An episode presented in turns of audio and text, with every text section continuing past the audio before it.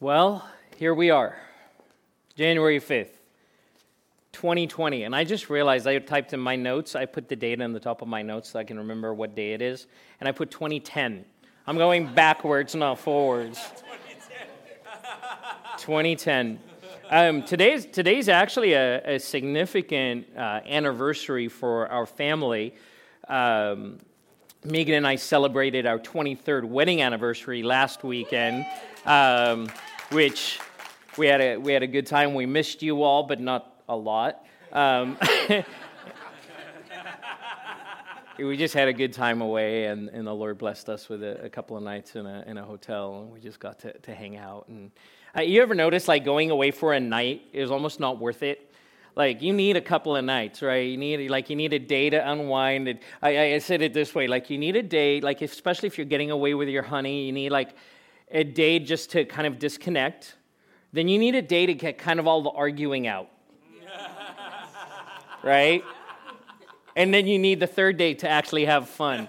I, I, don't know what it is, but it's like you get away, and all of a sudden, like all of those little things. Anyway, um, so you're not alone in that. But today is significant. Um, Ten years ago today, our family we had been living in Alaska for a number of years and had uh, pastored up in Alaska and gone through a difficult season uh, while we were there. And January 5th, 2010, we actually loaded up our car and drove from Anchorage, Alaska, all the way to LA.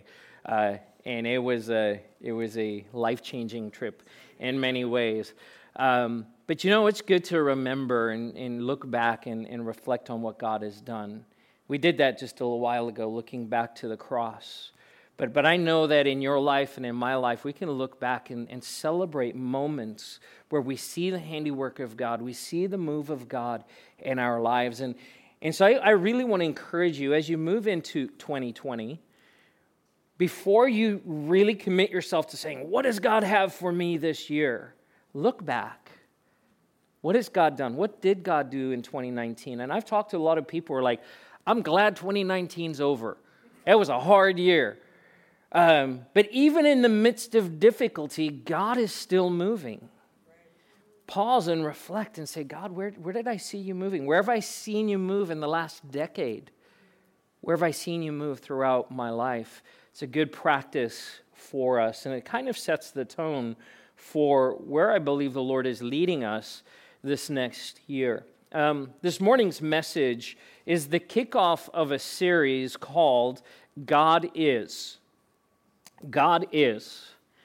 And then there's a line this is going to be a series, uh, unlike any series that I've ever preached, in that I usually do, we'll do like four or five weeks, maybe six weeks in a series. I think the longest we've ever gone is like eight weeks in a particular series, and then we'll move on to something else. But as we were praying about what the Lord had for this year, as I was praying, and then Pastor Megan and I were, were talking and praying, and then and with our, our pastoral team and our leadership, just really sensed that God had something kind of overarching for 2020. And so this series, God Is, will start today and will end at the end of December. That we're going to do a series that, that will encompass the entire year. Now, what we're going to do is we're going to explore who God is in all different aspects and facets of our lives, beginning with just simply who is God. And we're going to talk about that a little bit this morning. I, I use the word journey because I believe God wants us to start somewhere and end up somewhere. I think sometimes when we approach the Word of God, we approach devotions or even approach preaching. Um, and, and, and for me, as I develop messages and, and, and that plan for our, our church, or as we receive those words from the Lord, that, that trying to see how it all fits together can be a little challenging at times. But what I believe that, that God has for us this year is kind of a comprehensive perspective or a reshaping of our perspective so that we can, in 2020, truly understand who God is. We're going to press in as a congregation. I want to ask a question this morning. It's a deep question. Are you ready? You ready? Yeah. All right. Where does milk come from? Cows, udder. All right, someone's getting like really specific. All right, so, so here's the thing. If, if you ask that question, depending on who you're talking to or maybe where you are in the world, you're going to get a very different answer. There are people in the world who do not understand where milk comes from. Some people would say this well, milk comes from the store. Duh. Or, or others would say, well, milk comes from a carton. Maybe you remember, anyone remember the day where milk was actually delivered by the milkman? Yeah, I, like when I was a kid, we had a guy who walked through the neighborhood. He had a big electric cart and he delivered milk to our door. Um, some people would say, well, it comes from a dairy. And then, of course, the right answer is from a cow. But is it? No, it comes from a cow, a goat. Of course, we have soy milk, almond milk, and now we have oatmeal milk. You can go to Starbucks and get oatmeal milk. Isn't it amazing that just that little question, where does milk come from? Man, there's a lot of different answers. And a lot of those answers will really be shaped by your own story, your own journey, your own experience, your own preferences, right? If you're lactose intolerant, you're not going to talk about the cow. You're going to talk about some other animal. If you're from another country, you're probably going to talk about goat milk more than you're going to talk about milk that comes from a cow. If you live in Portland, well, no, we'll just leave that one alone. So we ask a question, where does milk come from? And, and we can get a variety of answers. But if I asked you this question, who is God? Can you imagine the number of answers and the variations in answers that we would get? And you're probably aware of that. If you go to any bookstore, if you do a search on the internet, if you Google who is God, I guarantee you there is going to be such a diversity of answers. So many different perspectives. In fact, you can just scroll through your Facebook feed, unless you're fasting Facebook, of course. And you can even see there, you see people answering that question in the things that they post, and the things that they say online. Who is God? It is a critically important question for us to ask. I believe it's a question that we don't ask as Christians enough. I think we make some assumptions, but we fail to actually ask the question Who is God? And, and then following that question with, well, why do I believe what I believe about God? Where does my belief come from? Where did I pick that up? Where did this perspective of who God is, where did I get that? I, I, when I was reading Isaiah 53, I mentioned that a theology of suffering is one that's not one that we like to think about. But we can't just disregard it because you go, well, I don't, I don't like it. Doesn't fit within my life. If, if it's a part of who God is, then we need to pay attention to it. Where does what I believe come from? Why do I believe what I believe? And how do I know that what I believe is actually true? Do you ever feel like maybe what you believe isn't accurate? Anyone? I do. There's, this, is not, this is not a chance to call you out the reality is this if you're not wrestling with your faith, you're making big assumptions that can possibly lead you down a dangerous road. Your faith is designed to be wrestled with.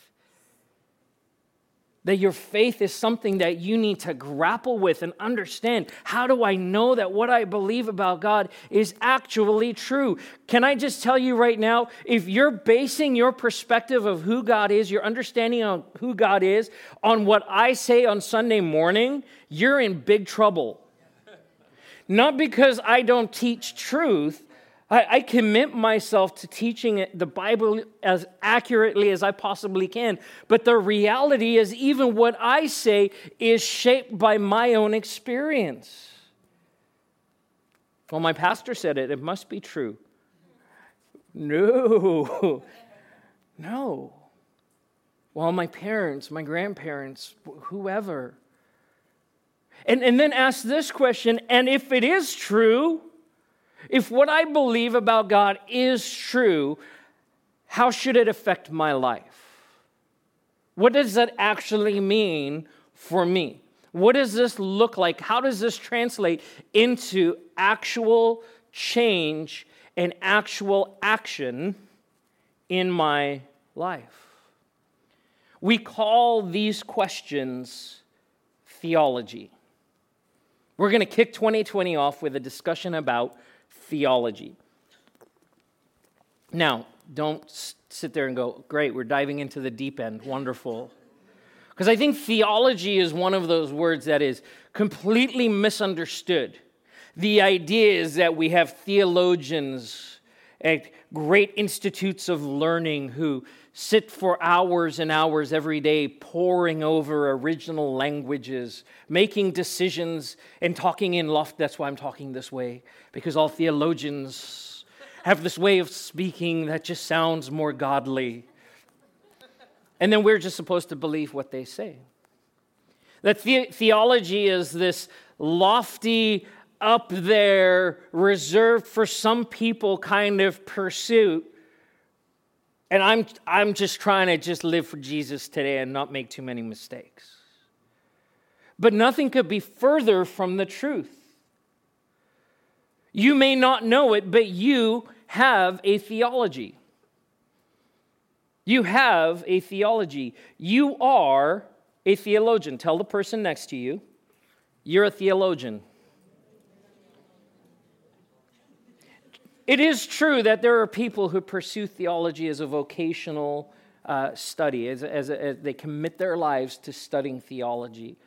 I have commentaries in my, on my bookshelf. Actually, it's more, I have, I have commentaries in my Kindle um, and my, my, my app, you know, the, the apps on my, my devices now. But there's people who have committed their lives to studying theology and wrestling with some of the, the deep aspects of who God is.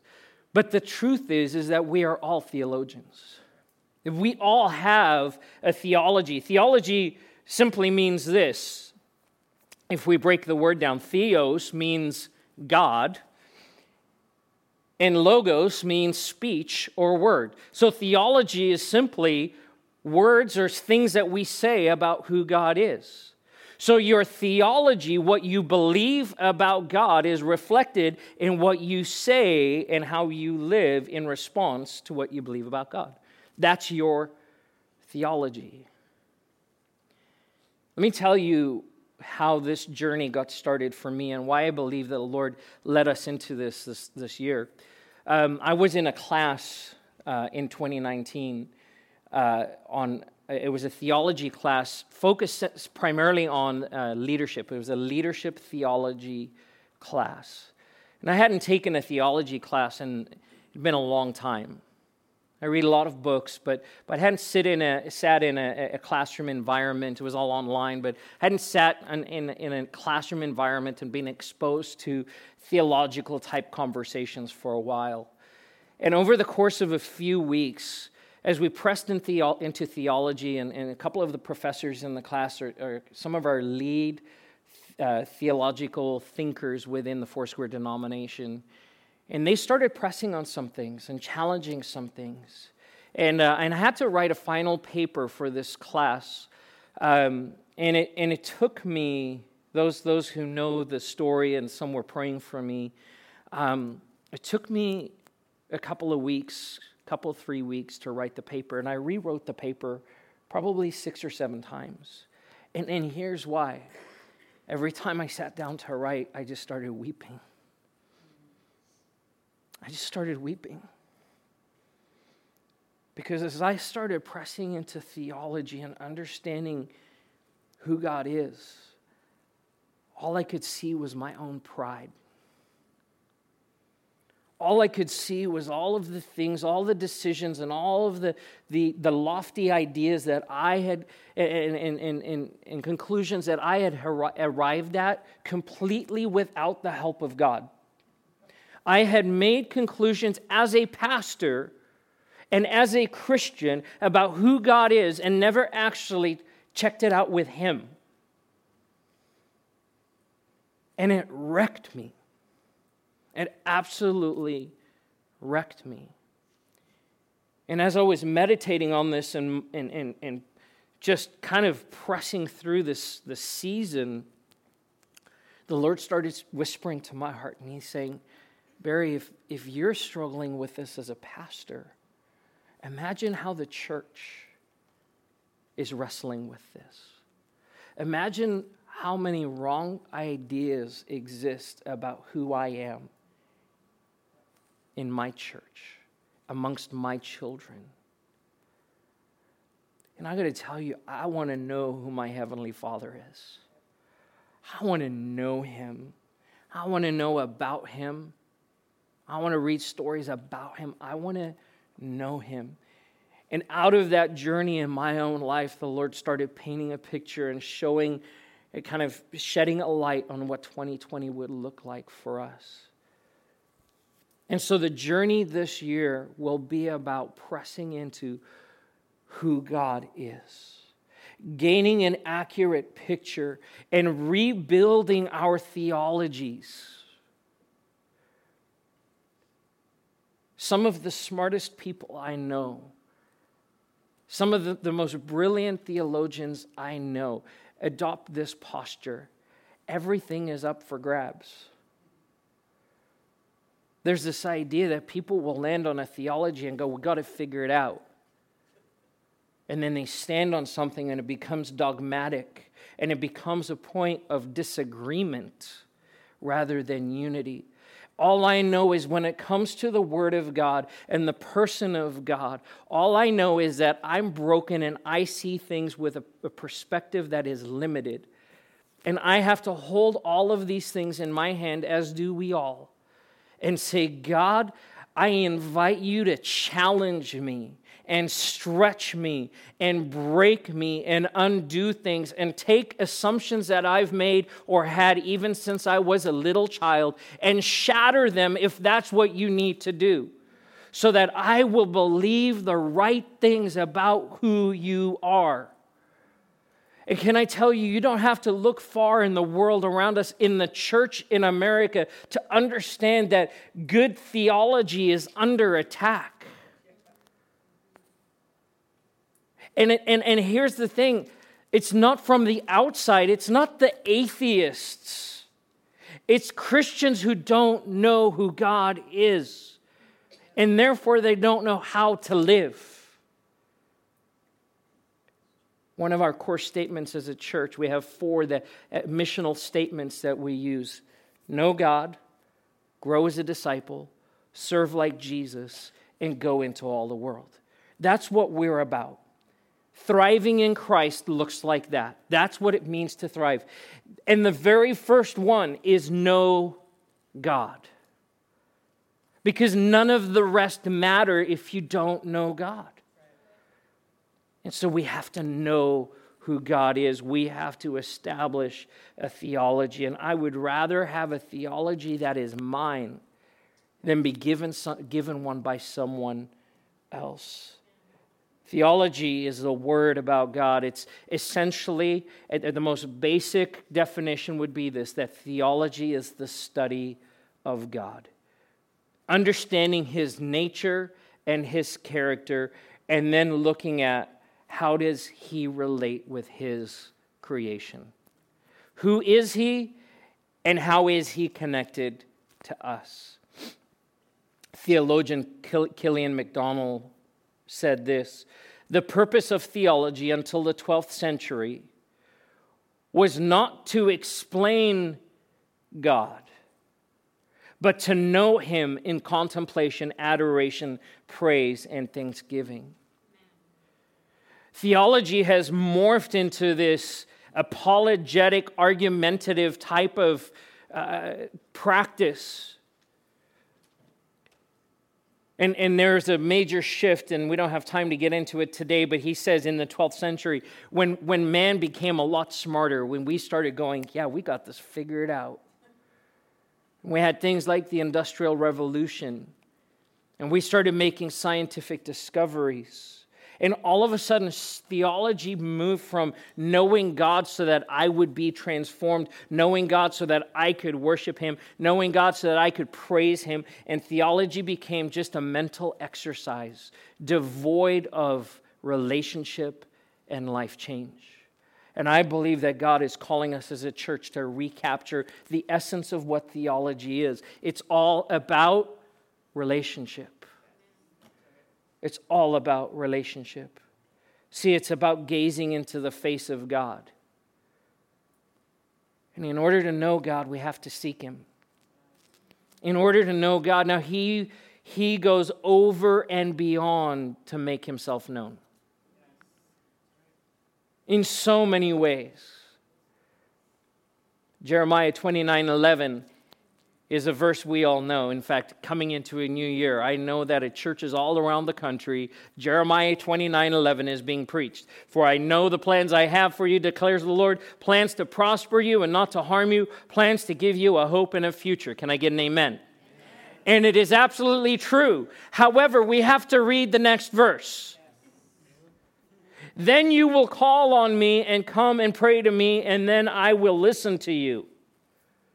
You will seek me and find me when you seek me with all your heart. This is not about you just getting what you want. This is about your heart assuming a posture that says, God, I want to seek you with everything I have. And God says, when you seek me, I will reveal myself to you. Jeremiah 29 11 is a fabulous verse, but we have to read it in context. By the way, God says that to the children of Israel on the front end of 70 years of captivity. That God's promises are true even in the midst of our pain. Call on him and he will answer you. Church, listen to this. God says that if you call on him, he will answer you. Seek me, and guess what? You will find me. I will show myself to you. God is not playing a cosmic game of hide and seek. He's just not. Yet I know that there are those who, who call themselves Christians who have that as a theological perspective. That God's making it hard for me to find him. If he wasn't, why is my life difficult? Do you see? And you make those jumps and make those connections, and God goes, No, that's not who I am. See, God wants to make himself known. That's why we commit ourselves as a church, first and foremost, to knowing God. It's why Jesus came to earth, that we could know God in a way that we couldn't know him before. It's why we broke bread and drank the cup this morning. To, to remember what Jesus did for us so that we could have the knowledge of who God is. So we have to ask this question Who is God? And by we, I mean you. You have to ask this question. It doesn't matter how old you are, how young you are, how long you've known Jesus, or maybe you're new to faith in Christ. That we all must ask the question who is God? Who is God? And then commit ourselves to the process of actually looking for Him and finding the answers. In Matthew chapter 16, we see the story of Jesus and the disciples at Caesarea Philippi. Well, I want to read this to you. The words will be up on the screen, and then I'll give a little bit of background. It says this When Jesus came to the region of Caesarea Philippi, he asked his disciples, Who do people say the Son of Man is? And they replied, Some say John the Baptist, others say Elijah, and still others Jeremiah or one of the prophets. But what about you? He asked, Who do you say I am? And Simon Peter answered, You are the Messiah, the Son of the living God. And Jesus replied, Blessed are you, Simon, son of Jonah, for this was not revealed to you by flesh and blood, but by my Father in heaven. And I tell you that you are Peter, and on this rock I will build my church, and the gates of Hades will not overcome it. I will give you the keys of the kingdom of heaven. And whatever you bind on earth will be bound on heaven, and whatever you loose on earth will be loosed in heaven. This moment, this little snapshot in time, is one of the most significant moments in the, in the life of both Jesus and his ministry, but also of Peter. They're standing in Caesarea Philippi, which was the most depraved, evil place in Israel. The gates of hell that Jesus references, and I've talked about this, so you, you probably recall, but, but for the, the sake of those who haven't heard, that the gates of hell is an actual physical place. It's a giant cave, which in Jesus' time there were uh, temples that had been erected. There was a, the, the major one was to the god uh, to the god Pan, and and what would happen at this this this cave? There was water that would come out, but it was kind of this abyss, and it was considered to be the gateway to hell. And, and all kinds and all manner of, of evil behavior took place, including human sacrifice. And Jesus comes to this place, the most evil, depraved place in all of Israel. And in this place, he asks the question, Who do you say I am? Actually, he says, Who do the people say I am? And so the disciples answer, Well, some say this and some say that. I, I believe a lot of us are walking around with an idea of who God is that was given to us by someone else. And it's not accurate it's not accurate, that we believe that God is something that He is not because we've not pressed in. And then He says to Peter and the disciples, and He asks the question of all of them, but what about you? Who do you say that I am? And Peter, of course, speaks up first because he's, he's Peter. But, but I think there's something about his boldness that God just really honors. And he just blurts out, You are Jesus. You're the Messiah. You're the Son of the living God. And he nails it. In the midst of this darkness, Peter identifies who Jesus is. And then Jesus makes a statement. He says, Blessed are you, Peter. Blessed, why? Because he got the right answer? No, because he had a revelation of who God is. If you want to see blessing in your life, press into who God is. Ask the question who God is more than you ask the question, what's in this for me? You are the Messiah, the Son of the living God. And Jesus replied, Blessed are you. For this was not to reveal to you by flesh and blood. No person revealed this to you. It was revealed to you by my Father. Church, can I tell you, we need a revelation of who God is in our lives. We need a revelation of who God is. We need our personal theology to be shaken up, to be messed with to be rebuilt, not based on what other people say, but what we know of who God is as we re- press into Him and we receive a revelation from God the Father Himself. The Bible says that He's given us His Holy Spirit who will reveal all truth to us. That as we press into the person of God, that He will show us who He is we need a revelation. We need to do the work of theology. Now, I don't have time to unpack or get into that today, so come back next week. Because what I actually want to do next week as we as we kind of set the course, chart the course for this year, is we're going to take some time next week to talk about how do you do theology? Because there's a right way and there is a not right way. There's, there's, a, there's ways that we approach theology. So we're going we're going to have some theological conversations. We're going to look at some of the ways that theology is formed and how we go about pressing into and asking these questions in a right way. And so that'll be next Sunday. But I want to I want to finish with this. Why is this so important? Why is it important that we would establish and know what our theology is? Why is it that we would inspect what we believe about God? Why is it that we need to give this the kind of consideration that it's due? Well, Paul answers this question for us. In 2 Timothy 4 1 through 5, he says, In the presence of God and Jesus Christ, who will judge the living and the dead, and in view of his appearing in his kingdom, I give you this charge preach the word. Be prepared in season and out of season, correct, rebuke, and encourage with great patience and careful instruction. And this, this next verse is so key. For a time will come when people will not put up with sound doctrine. Okay, let me pause here. What is doctrine? We, theology is what we believe, it's what we believe about God. It's how the questions we ask about who God is. Doctrine is the teaching that flows from that theology. So my theology will, in, will inform my doctrine. So, as a pastor, when I'm teaching you, what you're receiving is doctrine.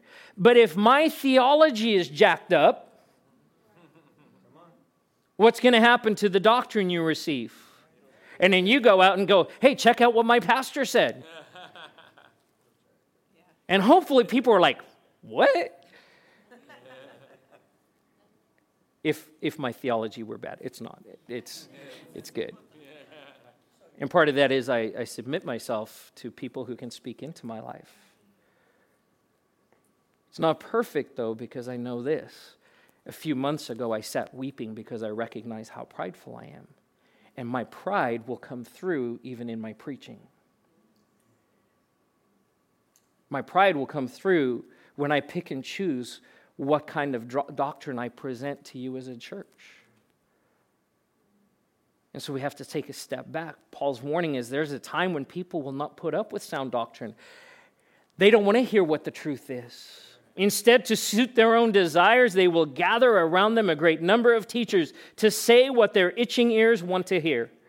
They will turn their ears away from the truth and turn aside to myths. But you keep your head in all situations, endure hardship, do the work of an evangelist, discharge all the duties of your ministry. We might read that and go, well, that was for them. That was for them. But can I tell you, I, I look at the world around us. When it comes to itching ears, we got him. We got him. They will turn away, turn their ears away from the truth and turn aside to myths. They will surround themselves with people who tell them what they want to hear. And let me ask you this how do you know that's not you? How do you know it's not you? If you're not doing the work of personal theology, if you're not pressing into and asking the question, who is God? How do you know? And the answer is this you don't. You don't. We have to take responsibility and say, God, I want to see you. I want to know you. Not what my pastor says about you, not what that other podcast says about you, not that book that I read, or right. There's all kinds of wonderful things. You can read my utmost for his highest. Good stuff written by a person. Jesus calling, good stuff written by a person. That latest sermon that you listen to, good stuff, probably. Can we just agree there's not good, there's some bad preaching out there. It might sound good, but the content. How do we know if we're not pressing in and asking who God is? And if we don't see his face and know his character and know his nature, because when we know who he is, the things that are not of him will stick out to us. And all kinds of bells and whistles and sirens will go off, and we'll be like, whoa, I need to check that out. We're living in these times. We're living in these times. We need to be careful. We need to walk, as Jesus says, circumspectly. We need to keep our eyes open. And we need to keep our eyes fixed on Jesus. We need to keep our eyes fixed on who God is. I want to come back to what I talked about at the beginning. Deuteronomy 4:29 God says this to the children of Israel. He's given them warning saying, "Listen, here's how you need to live. And he keeps saying all throughout these books of the law, he keeps saying, I am the Lord, I am the Lord, I am the Lord, I am the Lord, I am the Lord, I am the Lord, over and over and over again. Because he needs to know that there are going to be people and, and ways of thinking and other gods are going to try and make their way in. But you need to know this I am the Lord. And they still go off. But there's a promise in Deuteronomy that he gives. He says uh, in 429, But if from there you seek the Lord your God, you will find him if you seek him with all your heart and with all your soul. So here, here's some theology for you. What we see revealed here is, is part of the nature of God. It's part of the character of God. We're going to talk next week about explicit and implicit theology and places where we see God, where the Bible says God is, and then fills in the blank. And then there's st- stories that we see where we, we can make assumptions about who God is by what he does. In this case, we see something about the nature of God. He says, If you seek me, you will find me. If you seek me, you will find me. What does that tell us about God? He's making himself known. That God desires to be in relationship with us. That he's leaning, that his, his countenance is towards us, not away from us. What he's waiting simply for us to do is to turn to him. And he says, But when you seek me, you'll find me. Matthew 7 7 through 8. Jesus says this Ask and it will be given to you, seek and you will find, knock and the door will be open to you. For everyone who asks receives, the one who seeks finds, and the one who knocks the door will be opened. Do you see the same heart of the Father reflected from Deuteronomy to Matthew? Yes.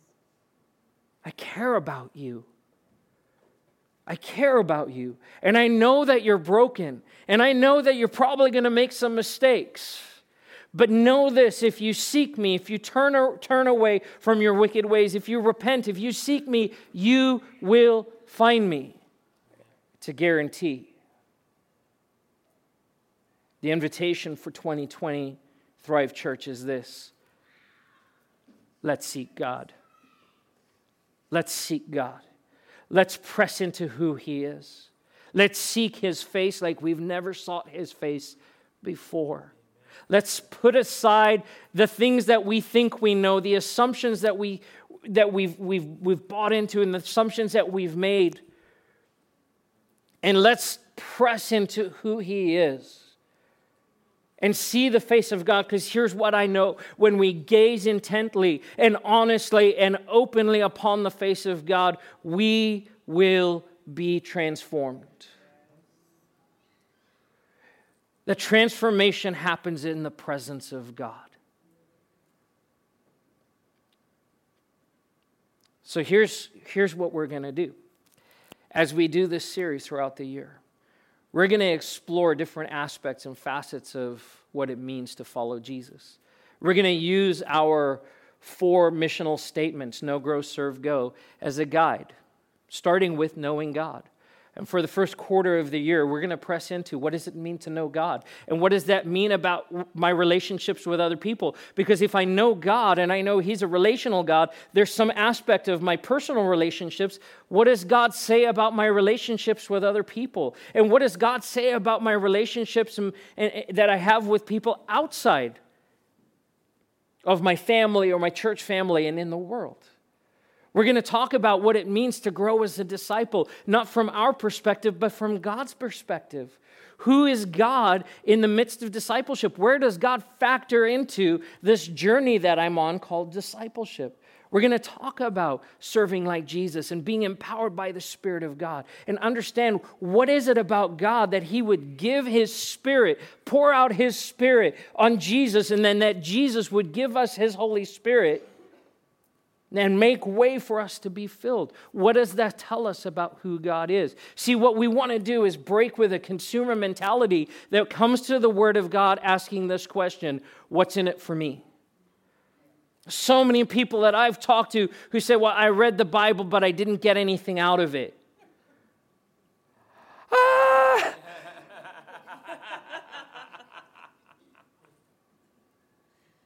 What? Because we're asking the wrong question. We're so quick to go to application. We just want to go to how does this make my life better? And God's like, well, what about me? You're missing me in the whole thing. And so we're going to we're going to move away from asking the question, what did I get out of it? And ask the question, what does this tell me about who God is? What does this reveal to me about my Heavenly Father? And we're going to spend a whole year doing that. We're going to talk about marriage. We're going to talk about parenting. We're going to talk about mission. We're going to talk about all kinds. We're going to talk about finances. That there's not a single aspect of life that God doesn't care about, that He is involved in. There's not a single aspect of your life that cannot be understood in the light of who God is and have a theology. Part of what we're going to do, and this is, this is my final thing this morning, I want to encourage you to be here next Sunday. I want to encourage you to not miss next Sunday. And I want to encourage you to invite as many people as you can, both within our congregation, as you connect with each other in person or text messaging or social media. Just this week, would you just encourage everyone hey, make sure you're at church next Sunday? Because I believe it's a really key Sunday for us as we start this year. And one of the things that we're going to be doing, we're going to be passing out a journal. We have a Lectio Divina journal that we've developed just for our church that will coincide with this entire series. We're going to pass out, they'll, they'll, they'll, come out every quarter. We'll have another one. And, and all of the passages that we'll be reading um, and, and considering in the sermons are going to be in that journal. And, and the way that we've designed it is this rather than I preach a sermon and then you read the passages throughout the week, we're going to front load it. We're going to give you the passages ahead of time. So you read and, and, and do the devotion and, and do the lectio and contemplate who God is. And there's going to be some instructions in that. We'll talk about that more next week. But we're going to front load it. You're going to read those passages and, and you're going to you're going to discover who God is, and your theology is going to be shaped and reshaped. And then all Sunday will be is a confirmation and an affirmation of what you already know. So I want to encourage you, be here next Sunday. Uh, we're going to take time to pray over our congregation as we set out on this journey. I believe that, that lives are going to be transformed this year as never before as we gaze upon the face of God. Amen. Let's stand together and invite the worship team to come.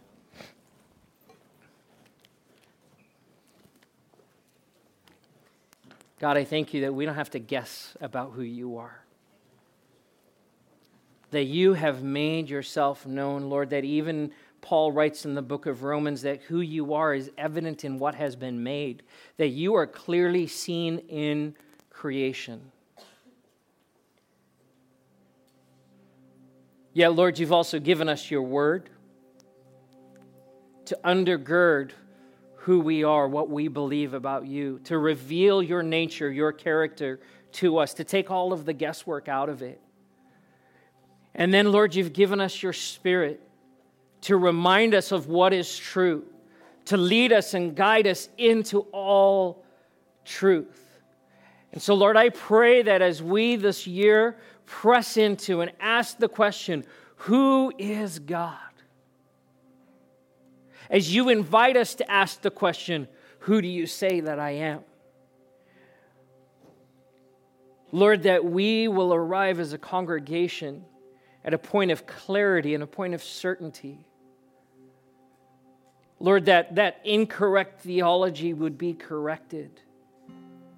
And Lord, as we stand in your presence, as we gaze upon your glory, as we stare into your face, that our lives would be transformed.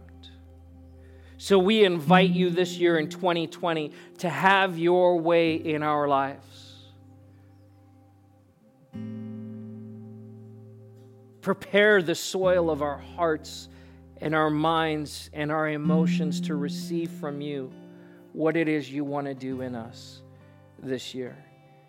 And we will give you all of the glory and all of the praise and all of the honor that is due your holy and matchless name. In Jesus' name we pray. Amen.